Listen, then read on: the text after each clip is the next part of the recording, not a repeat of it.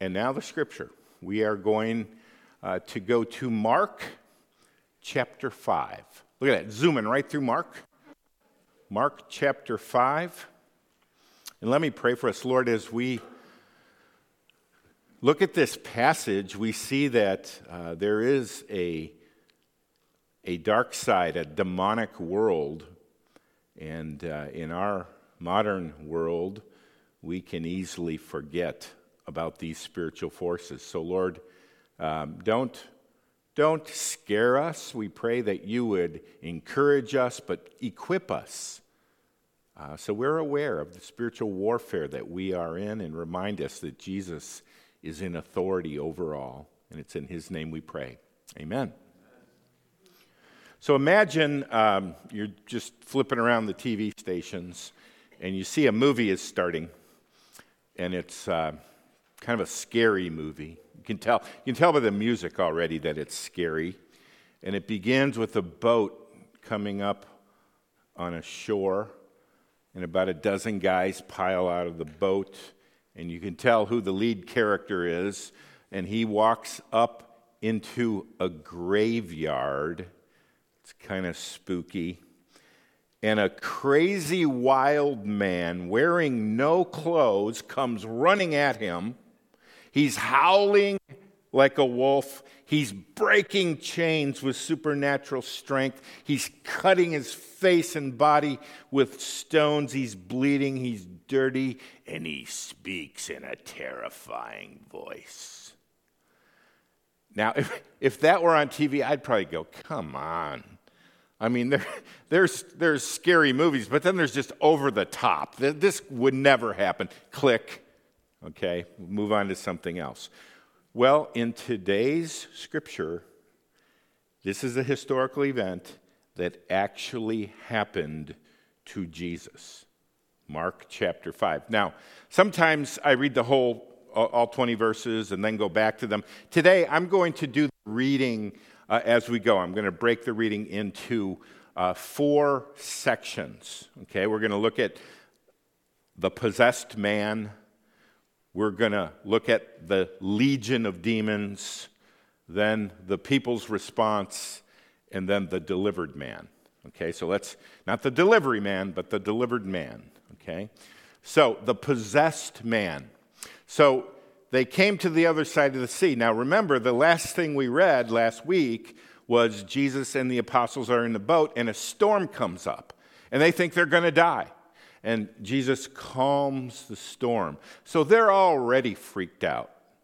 Who is this with us in the boat? Well, this is the very next thing that happens. Okay? They came to the other side of the sea, to the country of the Gerasenes. So they're in Gentile territory. And when Jesus had stepped out of the boat, immediately there met him out of the tombs a man with an unclean spirit. He lived among the tombs, and no one could bind him anymore, not even with a chain. For he had often been bound with shackles and chains, but he wrenched the chains apart and he broke the shackles in pieces. So, supernatural, unexplainable strength. No one had the strength to subdue him. Night and day among the tombs and on the mountainsides, he was always crying out and cutting himself with stones, self harm. Okay? And when he saw Jesus from afar, he ran and fell down before him. Now, there's uh, some question as to exactly where this Gerasenes is. Some uh, other manuscripts say Gergesenes, others say Gadarenes, um, but it's not that hard to figure out. Clearly, it's in Gentile t- territory because there's pigs involved in this story. Pigs are, are yet to show up, but Jews did not herd pigs. They didn't eat pigs, so this is Gentile territory. So it had to be on the eastern side of the lake. And uh, there had to be a, a, a steep hill, and there's only a couple of places, and they narrow it down, and they figure they found the spot. and I, have actually been there. It's nothing spectacular. Uh, the bus pulls into a just a cheap little off off side uh, place for buses to park, and you get out, and there's just a, a hill. And um, I do remember the the uh, the tour guide. You know, we had our kids with us, and they were climbing through a fence and wanted to go walk where the pigs walked. And the, the, uh, the tour guide says, Don't go down there. And we're like, Ooh, spirit of pigs? What, what's going on? And he goes, No, there may be landmines from some of the wars that have happened around here. So be careful. You might step on a landmine. Now, that's scary. All right? Um, but we, we think we know where this happened. Now, here is a man, and we're going to find out he's possessed not just by one spirit, but by thousands of demons. Okay?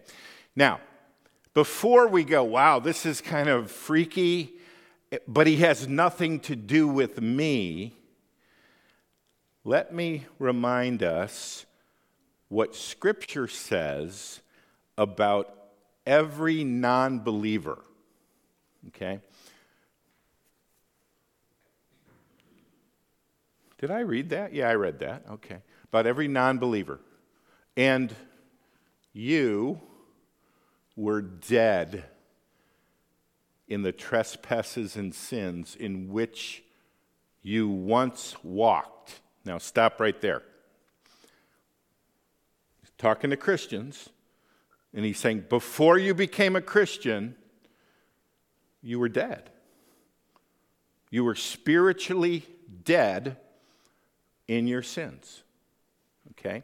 Now, um, some people go, oh, all right, so non Christians are dead. They have no, how, how can God hold them accountable uh, if they're spiritually dead? Well, the next, the next part says, in which you once walked. It's the first case of the walking dead, right? The, the, and what, what this tells you, there's kind of a paradox going on here. The non believer is dead. They, they have no interest truly in the things of God, yet they don't get to blame God. They are willingly walking in this state. So you've got um, spiritual death and personal rec- accountability for. Eh, you, you, could say they're dead and they love it. Okay? Um, so this is describing every non believer, not just a guy in in the cemetery, every non believer in which you walked and followed the course of this world, following, uh, so the course of the world. Uh, the word world in Scripture is not just grass and trees. It's talking about world views and world systems that are not in submission to Christ. And, and there are all these systems and philosophies Eh, some of them you formally know, others are just kind of the background noise from living in the world. Whether you were living thousands of years ago or today, dominated by the internet and TV, there are ungodly worldviews we're living according to. Okay? Then it says, following the prince of the power of the air. Who is that? Satan. We're following Satan, okay?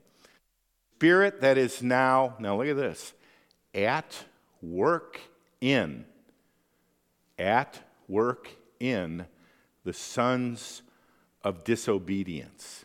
Now, I don't think this necessarily means every non believer is possessed by Satan.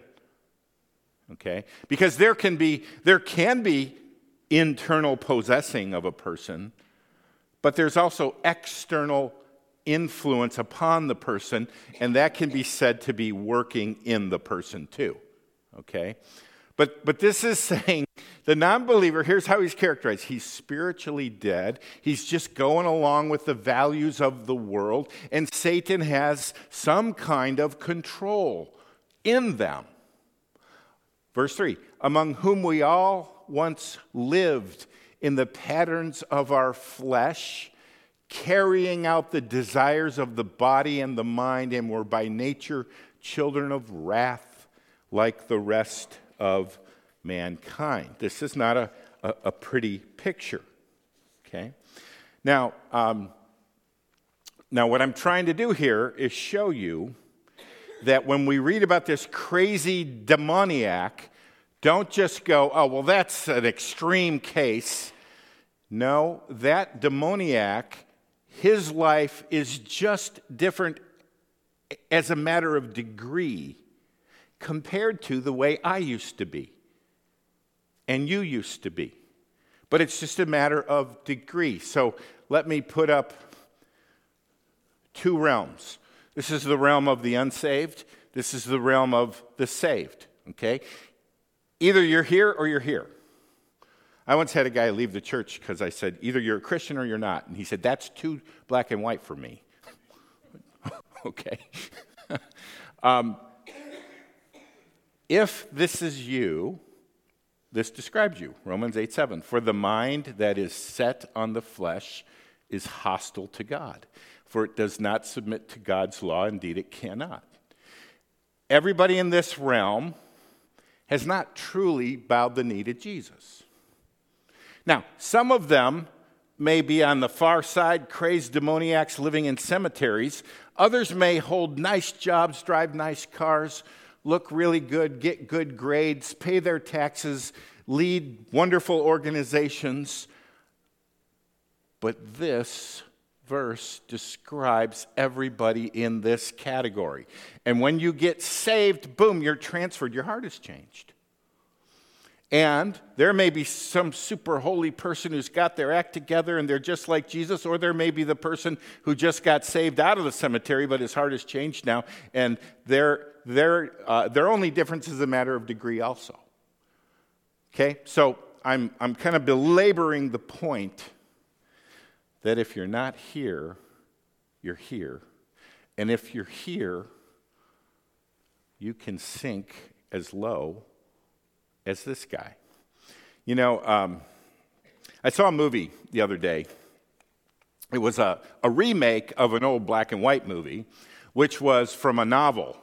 And I'm not going to name it because I don't really think you should watch it, but I saw it, all right? True confession, all right? Um, so the, the movie begins with a guy named Stan back in the 1930s, Depression time, okay? He's a drifter and he's looking for work and he happens upon a carnival. And when he first arrives, you know, he sees all the different acts and there's, uh, there's an act, a, a freak show, that he's appalled at because there's a wild man living in a cage and people pay for a ticket and they go in and the wild man's let out of the cage and he you know runs around and they throw a live chicken out to him and he bites its head off and that's going to be his lunch. Yeah that's pretty creepy right?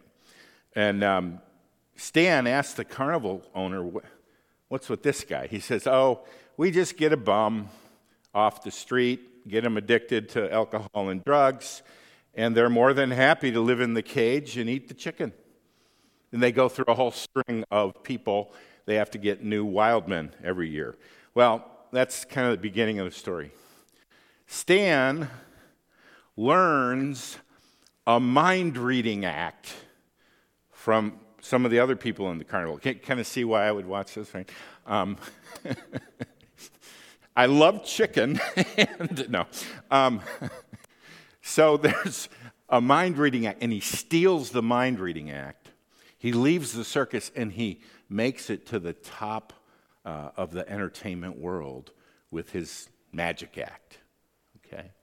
Then he uses some of his trickery to convince people that he can speak with the dead, and he cons people and he makes millions of dollars. He's at the top of his field, he's got it all, but he, he gets hooked up with some other bad people and it all comes crashing down.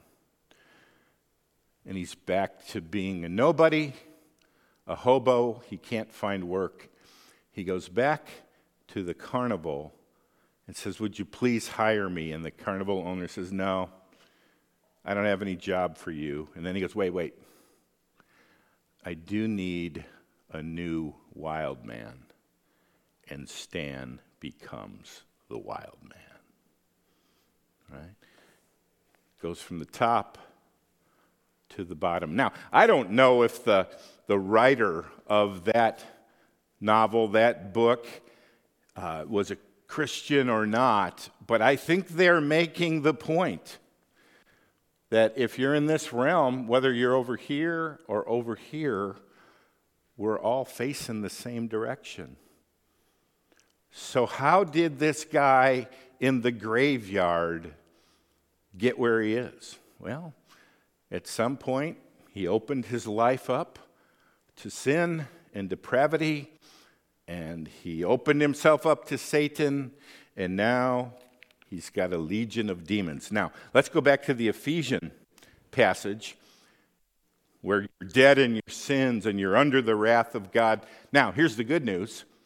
But God, being rich in mercy, because of the great love with which He loved us, even when we were dead in our trespasses, made us alive together with Christ.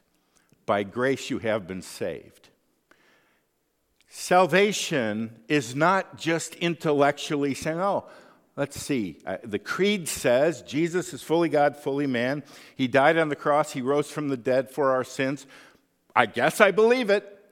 No, salvation is a miracle of resurrection from the dead. You once were lost, you once were blind. Now you're found, now you see. You've been resurrected from the dead. Okay? Now, I've warned us in past sermons about um, the point of no return when a person rejects the Lord so many times that the heart becomes so hard that there's a point of no return. But I've also warned us be careful not to judge when that point is in other people's lives or even in your own life. You know, Satan might be try to convince some of you, well, I've already, I've already blown it. I've said no to Christ so many times that there is no hope for me. No. We're going to see that this guy gets saved and changed. So, as we look at this guy, the first thing I want us to see is how far into darkness any human can fall Second thing I want us to see is how Jesus can redeem even the lowest person. All right? So that's, that's the first thing. So now let's move on and meet the demon. The demons. And crying out with a loud voice. So this is the man bowing at the feet of Jesus. What have you to do with me, Jesus, Son of the Most High God? Interesting, the apostles are still trying to figure out who is this guy who calms the storm and heals everybody. The demons know who he is. Right? What have you to do with me, Jesus, Son of the Most High God? I adjure you by God, do not torment me. He's now, all of a sudden, the demon's getting religious, right? He's doing God talk. You know, um, there are two people, two kinds of people who, who, use, who use God talk Christians who know God, and non Christians who use his name in vain. But there's also the demonic world. They believe in God, and they will use religious lingo and religious symbols, but their hearts are not submitted to God. Okay? I adjure you by God, do not torment me. What does that tell you? They know Jesus is the one who will ultimately send them to hell. Okay? For he was saying to him, Jesus was saying to him, Come out of the man, you unclean spirit. And Jesus asked, What is your name? He replied, My name is Legion, for we are many. And he begged him earnestly not to send them out of the country. Now, a great herd of pigs was feeding there on the hillside. And they begged him, saying, Send us into the pigs, let us enter them. Uh, apparently, demons would prefer to be in a host, a human or an animal, than to be without a body. Okay? Verse 13. So he gave them permission. Notice who's in charge here? Right? So he, Jesus, gave them, the demons, permission. And the unclean spirits came out and entered the pigs. And the herd, numbering about 2,000, rushed down the steep bank into the sea and drowned in the sea. Now, there are some modern Christian scholars and leaders who think they're smarter than God, who've concluded that the only reason the Bible talks about demons is because the Bible was written 2,000 years ago. They didn't know what mental illness was. So, this was their best effort uh, to explain bizarre behavior. They call it demons, but we all know it's just mental illness. Well, the problem with that is it, it, it doesn't give any credence to the idea that the Bible has two authors the human author, in this case, Mark, and the divine author, the Holy Spirit. Right? As we read this, we have to assume that yes, Mark is writing it, and it's different than Matthew's gospel, and it's different than John's gospel, so a human being is writing it. But God so oversees the process that the Holy Spirit has them write exactly what He wants them to write. And this is not dictation. This is not the Holy Spirit saying, hey, Mark, take a, take a letter. How it works I, I don't have a, an exact idea, but this is God inspired scripture. So let me just point out a few things that, and I'll ask you do you think the Holy Spirit behind the writing is saying, oh, no, this is, this is uh, mental illness, or does he really believe this man is possessed by spirits? Let me, uh, let me show you the pronouns in a few verses. And Jesus asked him, singular, What is your singular name? He, singular, replied, My name is Legion, for we are many. Wait, what happened to the, the he? Now it's a we. And he begged him earnestly not to send them out of the country. Now, a great herd of pigs was feeding there on the hillside, and they begged him, saying, Send us into the pigs. Let us enter them. So he gave them permission, and the unclean spirits came out. And here, here it just comes right out the unclean spirits. Okay, whoever's writing this believes that they, these are, this is not just schizophrenia. These are unclean spirits. They came out and entered the pigs, and the herd, numbering about 2,000, rushed down the steep bank into the sea and drowned in the sea. So there's the change of pronouns, there's the use of the term spirits, um, there's also the use of the term legion. What's your name? Legion, for we are many. That was a, a, an official designation for 6,000 Roman soldiers. This guy may have been possessed by thousands of demons. And if we assume one demon per pig, we've got 2,000 pigs being inhabited by demons. Okay? Now, you want to know what the, the modern day question is that a lot of people ask and commentators have to, have to address? How could Jesus be so cruel to those pigs? Well, first of all, in, in fact, R.C. Sproul, I listened to a sermon by him. Sproul says this This incident has struck some biblical commentators as a wanton waste. Some even charge Jesus with a lack of compassion for the pigs, and others go so far as to charge him with sin for allowing the destruction of the pigs at the huge cost to the owners. Okay? Um,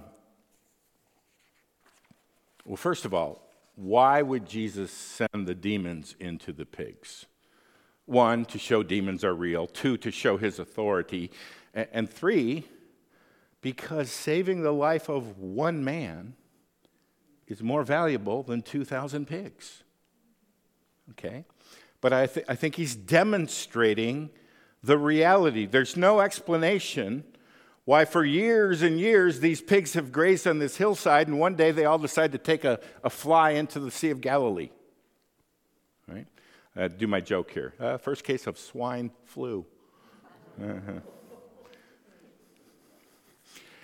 You know, only in an age where we have abandoned the, the basic belief that God uniquely created man in his image when we've abandoned that and we go, but one day there was an explosion and accidentally molecules banged together, and some of them turned into pigs, and some of them turned into fish, and some of them turned into humans. Only when we take God out of the picture and we lose the, uh, the fact that man is made in the image of God and we are unique do we get upset with a passage like this. I've shared before with you for Josh and Sydney's wedding out in San Diego, I was running along the San Diego pier, and uh, the boats were coming in, the fishermen were coming in, and there was a group of young people with big signs saying, Fish is murder.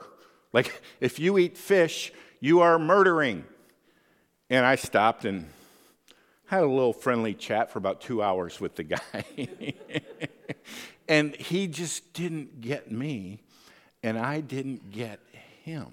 And it boiled down to the idea that, of course, if there's no God, and of course, if evolution is an accidental thing, we got the luck of the draw that we walk and breathe air. Fish, they breathe water, but they're just as valuable as humans. Uh, and if you eat one, you've committed murder right? So, but bottom line, uh, line here Jesus is making the point that he is Lord over all this demonic realm, and he's saving the life of one man. Now we're going to see that that one man becomes an evangelist, which leads to the salvation of possibly thousands of others. Okay? But that is a little insight into the, the demon legion. Couple thousand demons under authority. They're all lined up under authority. The main guy's name is Legion. He does the talking. Jesus casts them out. Now, what's the response of the people? The herdsmen fled and told it in the city and in the country. And people came to see what it was that had happened. 2,000 pigs ran off a cliff. Look at them. They're all floating, bobbing around there in the Sea of Galilee. Right? Big talk, right? If this happened at the Fox River, you'd go, wouldn't you? Right? And they came to Jesus and saw the demon possessed man, the one who had the legion. And I love this. This is like one of my favorite phrases in the Bible sitting there clothed and in his right mind. And they were afraid. When he was naked and screaming in the in the graveyard, ah, that's just that's just our screamer, right? But now he's sitting there clothed and in his right mind. This is terrifying. Okay. Now, some say, well, and, and what, what happened here? And, and those who had seen it described to them what had happened to the demon possessed man and to the pigs, and they began to beg. Stop right there, don't read anymore. What do you, what do you think they should say? I would think it would say they began to beg, Jesus, please stay with us. Please clear our region of more demons. Please teach us about the true God. No, and they began to beg Jesus to depart from their region. Please leave. Now, some commentators say their begging was motivated purely by economics. Okay? Leave us so we don't lose any more pigs. But I find it interesting that, that Mark doesn't limit the crowd talking to Jesus as just pig farmers. Okay, it would make sense if, if it said the, the pig farmers went away and got their fellow pig farmers, and all the pig farmers formed a union and they protested against Jesus. All right? That's not what it says. It's the, it's the whole town, the whole area who wants Jesus to leave. Okay? I think there's a deeper theological truth going on here. When sinful man comes in contact with undeniable holiness, he wants to hide, or at least get rid of the holy. Remember Adam and Eve walk with God in the garden, and then they sin. And what do they do? They hide from God. Peter, one day, Jesus is in Peter's boat, and, and Jesus is teaching the crowd on the shore. And then they're done, and Jesus says, Hey, Peter, throw your net over there. And, and Peter, Peter, in essence, goes, Come on, Lord. I've been fishing all night. I kind of know what I'm doing. who, who, do you think you are, God? You know, and uh, it says, Peter says, All right, Lord, because you say so. And he throws the net, and the catch is so big that the boat begins to sink. Now, what is Peter's reaction? But when Simon Peter saw it, he fell down at Jesus' knees, saying, Depart from me, for I am a sinful man, O Lord. He's in the presence of the holiness of God. Now, isn't it interesting that Jesus reveals his holiness through fish in one case and through pigs in another case? He's holy, but he uses creation to convey his holiness. But they want him to leave. To put it crassly, they, they, they basically are saying, well, if we have the choice between a crazy, naked, chain breaking, howling man possessed with 2,000 demons and Jesus, we'll take the naked guy. Right? While, while evilness scares us, Jesus terrifies us. This guy in the graveyard is a crazy guy, but he's our crazy guy. And we've just kind of learned how to deal with it. We don't know what to do with Jesus. Right? Now, finally, the delivered man. And as he, Jesus, was getting into the boat, the man who had been possessed with demons begged him that he might be with him. I want to be one of your disciples. I want to follow you. And he did not permit him, but said to him, Go home to your friends and tell them how much the Lord has done for you and how he has had mercy on you. And he went away and began to proclaim in the Decapolis, those are 10 Gentile cities on the other side of the Jordan, he began to proclaim in the Decapolis how much Jesus had done for him and everyone marveled.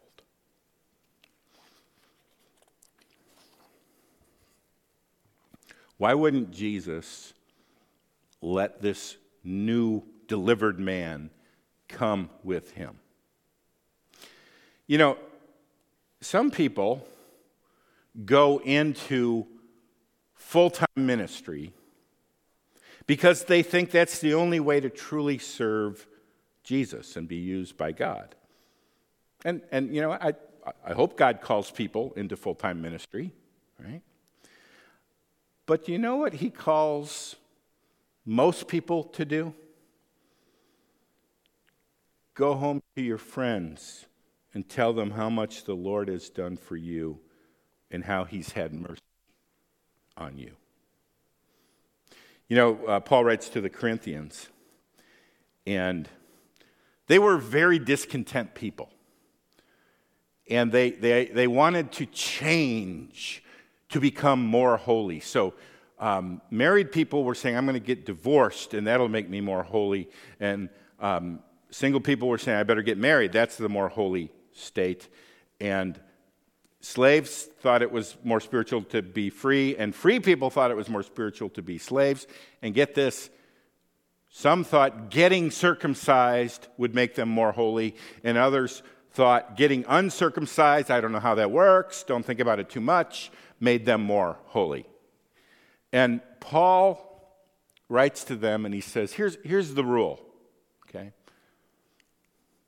the rule is I ran out of PowerPoint. The rule is this 1 Corinthians 7:20. Each one should remain in the condition in which he was called. The, the, the primary thing is this stop being so discontent and spend your time telling your circle of friends and coworkers and neighbors and family how much the Lord has done for you. Right? Boy, I wonder how much how, how many ministry opportunities have we lost because we spend so much time being discontent with our job, with our lot in life, with Illinois, with, you know. Um. Now, in Mark 8, you know, Jesus has already fed the 5,000. In Mark 8, we read about a second miraculous feeding of 4,000 people. And it's in Gentile region. How would 4,000 Gentiles know to get together to listen to Jesus? I think a big part of it is this one man stayed, he obeyed, and he told people how much Jesus had done for him.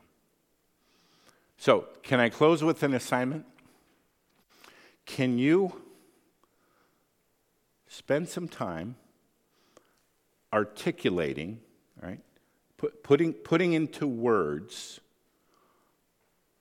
a statement about how much God has done for you. Right? If, if, if somebody asked, so you're a Christian, you go to church. What, why? What has God done for you? Boom. Now, some of you are saying, yeah, but I don't have a spectacular story like this guy. Good. Now, some people do have spectacular stories. When I was in Ireland once, um, there was this big burly guy. He was a, a, a, like a janitor working in a hotel, and here, here's how savvy I am cross culturally. I go, hey, you're a big burly guy. See, I'm breaking down international laws, walls all the time. And he goes, Yes. You want to see what the Lord has done for me? And he pulls out his phone and he's got a picture of what he used to be. He was this scrawny, uh, homeless guy who was addicted to drugs. And I go, What happened? He goes, The Lord saved my soul. Hey, that's, that's a pretty good story, right?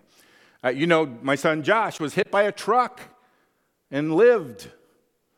You ought to see the truck. No, he, I mean, he's got a story, but most people don't have a spectacular story. But really, how, how about this? The Lord delivered me from self righteousness. I used to think I could earn my way to heaven. But God, in His mercy, opened my eyes and showed me there's no way I could do that. But then He gave me His righteousness. That's a pretty good one? Or I used to worry about going to hell. But God opened my eyes and He showed me the gospel that Jesus paid it all. And now I have a lot of other anxieties, but I don't worry about going to hell anymore. Right? Or you know, so, some of you have been delivered from idolatry, whether it was addiction to money, like Zacchaeus. He meets Jesus and he goes, ah, give half my money away and pay back four times if I've cheated anybody. This thing used to control him. Now, ah, easy come, easy go. Okay? In other words, maybe your transformation wasn't dramatic and spectacular like this guy's. But how has God transformed you? How has He been good to you? Assignment put it in words so you can tell people in your region how good God has been to you. All right, let me pray. Lord, thank you. Thank you. Uh, in Scripture, we read about ordinary event, events, and then we read these spectacular events with this demon man. And uh, Lord, there's many lessons that we learned today. But ultimately, Lord, I pray that you would enable us to praise you for how you've transformed each one of us, and then give us the boldness to tell people about it for your glory in Jesus' name. Amen.